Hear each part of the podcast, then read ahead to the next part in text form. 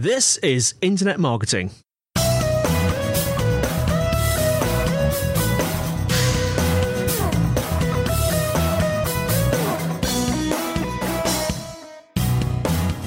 Brought to you by Site Visibility at sitevisibility.co.uk. This is Internet Marketing. Now, before we start today, uh, we've got a bit of shameless self promotion for you. Site Visibility have recently published the Ultimate Content Promotion Guide. It's their most comprehensive guide to date, and in it, they break down all of the content promotion tactics, tricks, and tools you'll ever need to help you achieve content marketing success. You can download the guide plus a handy printable content promotion checklist for free by going to bit.ly, that's bit.ly slash ultimate hyphen content or ultimate dash content. They're both the same thing. Right, today I'm joined by Daniel Daines Hutt at Amp My Content. Daniel, how are you? I am very well, sir. Thank you so much for having me today. It's an absolute pleasure. Uh, now, you're in uh, across the other side of the globe uh, in New Zealand, aren't you? Which bit of New Zealand? I am indeed. Where, whereabouts in New Zealand? We're in the North Island and we're in a place called the Bay of Plenty, which is unreal. It looks like um, the set of Jurassic Park. There's ferns that are like eight feet tall and things like that. It's beautiful. So you're expecting a couple of velociraptors to appear at any second? they used to actually have a bird called a moa, M O A. Oh. Uh, maybe about 100 years ago, which was about nine foot tall. So yes. it looked like a giant ostrich. Yes. Basically. Oh yes, so, you know. I would imagine far worse than a velociraptor. oh my god, it's yeah. Um, and interestingly, you used to live uh, near where I come from. Well, sort of near. You used to li- come, live in Shropshire, didn't you? I did indeed. I'm actually from England, but I've not been back in eight or nine years. Um, my nan keeps telling me off for that. um, but yeah, I've been traveling. We originally we were in America, then we went to Canada, came to New Zealand, and fell in love with the place, and um, yeah. we're now residents, permanent residents. Fantastic. So uh, let's start off. Tell us a little bit about yourself and Amp My Content. How did it start? What do you do there?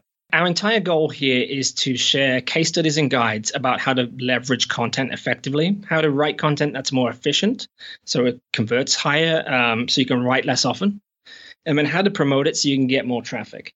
It's all of the guides and tests and stuff that we do internally, or if we ever do client work and things like that we got started off because we were actually going to get kicked out of the country. Mm. And I found a loophole where I could become an entrepreneur. Long story short, I created a clothing company. Within five weeks, it was in five stores. Quit my job, uh, sold the company, started doing marketing and things for people. And then I started writing about paid ads. And then those um, those articles ended up being kind of like the top 10 of all time on inbound.org, uh, top 10 of 2017, 2018 on growth hackers and things like that and so yeah, we're just um, we're just sharing all our nerdy knowledge about content promotion and content writing and things like that. Now, I, lo- I always love to mention this because I, I love I love it when people sort of um, uh, they sort of say things and some people agree and some people don't agree. But we've all heard this content is dead thing, which I don't know if it's still going around. It's, it was certainly going around a few years ago. But you're not really saying that, are you? You're you're saying that people aren't doing content the right way. Is that right? I think people's focus is on the wrong areas, and it's because they replicate what they consume. If you think of the sites that you read often, they're usually media sites. So they get paid for eyeballs on adverts. And so they want you to come back 10 times a day because that's how they make money. But as a business owner or a freelancer or an agency, you don't you don't need to entertain clients all the time. Excuse me, and you don't need to keep bringing them back. You just need enough content to actually make the sale. Mm. So that's a big issue in that people think they need to be churning out a lot of content when in reality they don't need to. All those results I was saying before, we did that with eight blog posts in two years. So it's a bit contrarian, but we have the results to back it up. And, um, you know, controversy causes uh, conversations. That's why some people say content is dead. It's just so they can get people to read their posts. Know? yes, uh, content is dead. Uh, of course, the on a blog post. yes, on a blo- on, on some content. Yeah. Now, so you're you're basically saying that probably we don't need as much content, but it's it's other things like the quality. And you talk about promotion, don't you? The promotion of the content. Now, why is it sounds like a bit of a silly question, but there's a reason I'm asking it. Why why is promotion so important? There's a lot of different reasons that we can get into, but um, a, a main thing, especially if you're a small business owner, it means you can write less often. Yeah. You know, if you're having to create your own content, you don't have to be creating that much. Say you own a surf shop and you create a guide on how to buy a surfboard. That's a conversation you probably have a thousand times a year, if not more. By having that piece of content, it actually helps people buy from you, and you probably have a website and things like that. A lot of people would say, yeah, but I can't rank for it, so it's pointless to have. But that's crazy because if people are coming to your store and they're looking to buy and they don't quite know what they need, it fills that role. It's kind of that salesperson for you. Mm. There's other benefits as well where, you know, if the you it takes a long time to see a return of investment if you um if you don't promote, even from the initial creation costs, you know, the hours for writing. And there's also SEO benefits and things like that, and negative results of writing all the time if you can get a thin content penalty where you actually your rankings go down just because you have so many posts with very little promotion. Mm. Promotion is it's what Google wants to see. Now, I'm not against writing a lot of content if you've got the team and the effort, but you have to be promoting that content also. So if you're time poor, you're better off writing just a few posts and spending 80, 90% of the time promoting it instead. For example, I've just written an article. I've been promoting promoting it for the last five weeks. Mm. And I'm still promoting it, you know, because it's more beneficial for me to get in front of people who are like my customer than it is for me to just keep entertaining people who are already my customer. Mm. You know, but with my scientific mind, this does remind me very much of this whole notion of dark matter. You're familiar with that yep. one, Daniel? So there's. I am indeed. Do, do you, do you think there's a lot of let's make up a let's coin a new term. Do you think there's a lot of dark posts on the net that no one ever sees? on WordPress alone, there's 83.4 million posts per month. Wow. Just on WordPress. If you think there's Wix and there's Squarespace and there's Shopify, yeah, all those different sites. So a lot of that content is going out there. There was a study of a million websites by BuzzSumo. Excuse me, and less than 5% had a single backlink because there was zero promotion done. Mm. So it's the equivalent of writing I just wrote this massive guide. It's 30,000 words. It's basically a book, like a coffee table book. It's equivalent of me writing that, putting it on my table in my house, and then never sharing it with anyone. Yeah. You know, it's kind of crazy if you think about it, if you stop to think about it. So it makes sense to go out there and keep promoting that content and just finding more people who are like your audience. Yeah. So it sounds like uh, what you're advocating is a sort of a balance, doesn't it? Because you've got the content creation which is I'm probably generalizing a bit here, but it's more of a sort of an introverted sort of uh, content writing type uh, sort of process versus the sort of like getting it out there, sort of paid ads, uh, less inbound, sort of more extroverted. How does that work in your mind? What's your sort of analysis of that? I think that you are right. There's a t- there's a big disconnect between um, you have all these people who create content and they do it because SEO is free and they can put time into it and things and it doesn't feel as salesy because people come to you. Yeah. But the thing is, uh, unless you promote it, no one's going to come to that post. But then you also have the people, the other marketers on the other side of the spectrum who are fine with promotion. They'll do cold emails all day and things like that. They'll do paid ads. Mm. But those guys don't create content assets. And so there's this disconnect where they've got two different channels and they're so stuck in them when in reality, if you want to succeed, you should really be using both. You know, you should actively be promoting content and you should be, uh, you shouldn't just be running paid ads to a sales page and things like that. Yes, you can make sales, mm. but you can get much higher results pushing it to content. For example, most websites get 2% conversion, like 1.95% will become a subscriber our content that we push cold traffic to converts at 17%. Mm. So we that is far higher than any sales page that we could ever do. So it converts even higher, it's even cheaper and things like that. So you have to blend the two, especially because those platforms out there nowadays, they want you to do this. Mm. How do we actually implement this blended approach? What would be a sort of step by step approach, Daniel? A, a big thing that I see. So if you're a content marketer and you want to start running paid ads, yeah, a, a big thing that stops a lot of people is kind of the anxiety behind it. They um they don't know their business numbers and things like that, and so they're scared to run traffic. I've seen adverts before that are actually profitable, but the business owner doesn't know their numbers, and so they'll stop an advert because you know you can be anxious at night knowing that you're spending ten dollars every day or whatever. Mm when in reality that $10 is worth 25 every time yeah. kind of thing. Yeah. So that's a big part. You need to know those things. And the, the guide that we're going to share, it shows you how to do all this.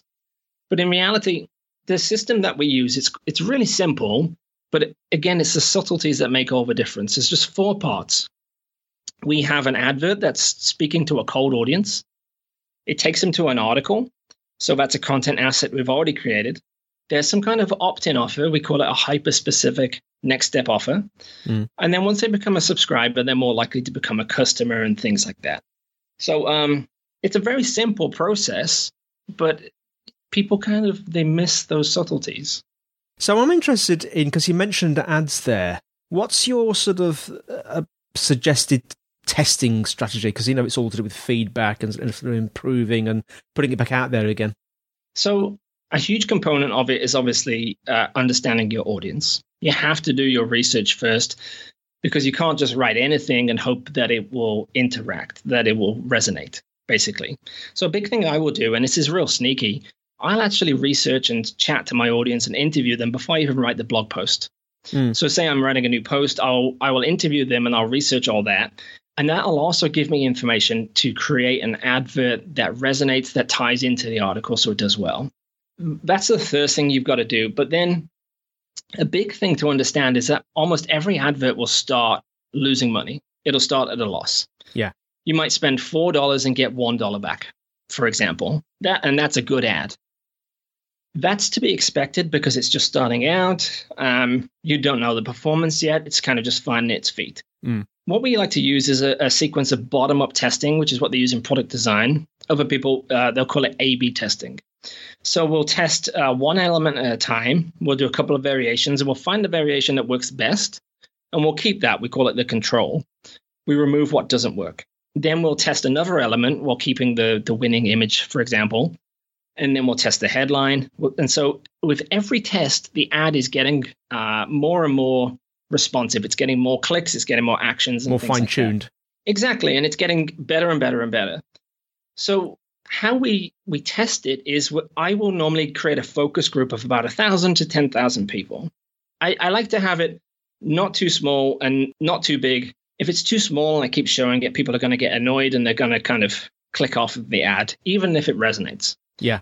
If the audience is too big, you're going to have to spend a large budget to get it in front of them, things like that. So what I will do is I will I will run with this really tight group, and it'll be the people who are ideal for my article, the people who I want to read it. So let's say I wrote a content marketing article. I might say content marketers in this country, in this job role, who read XYZ blog and things like this.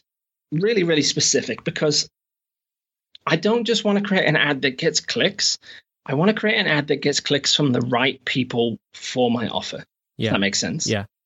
A big thing people don't realize is when you get really specific like that, obviously it's supply and demand, and Facebook will charge you more to show it to people. So that's okay at this point because we'll do these tests and we'll get the ad that's most responsive for our perfect customer. And then what, what I'll do is I will get really broad. I might just say target content marketers in America. Mm-hmm. So the audience suddenly goes up to 2 million people. Facebook has a machine learning algorithm that uh, extrapolates data and people's response, people who click, how long they stay on the page, how long if they take the action, and things like this. By broadening the ad, immediately the price goes down because we're not being so specific. Yeah. But the thing is, the people who respond to it are the ideal people because that's who we wrote the ad for. And so Facebook starts to uh, measure and track that, and it says, okay, to improve the ad, we're going to start showing it to these agency owners, or we're going to start showing it to these people who are re- uh, responding. So what happens is it gets more effective and more specific, but without you having to uh, select that and be charged for it. If that makes sense. Yeah, it does actually. So you're you're leveraging Facebook's sort of AI capability.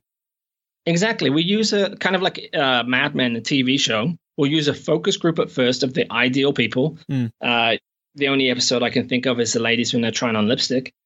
You know, so they test that and they find what image and everything else that works. And then when they put it out to the general population, it starts to convert better with that right audience. But obviously, because Facebook has this AI, it starts to note specific details and says, hang on a minute, this person's in this job role and they do this and they do this and they're converting and 10 other people in that role have converted. Let's show it to more people like that.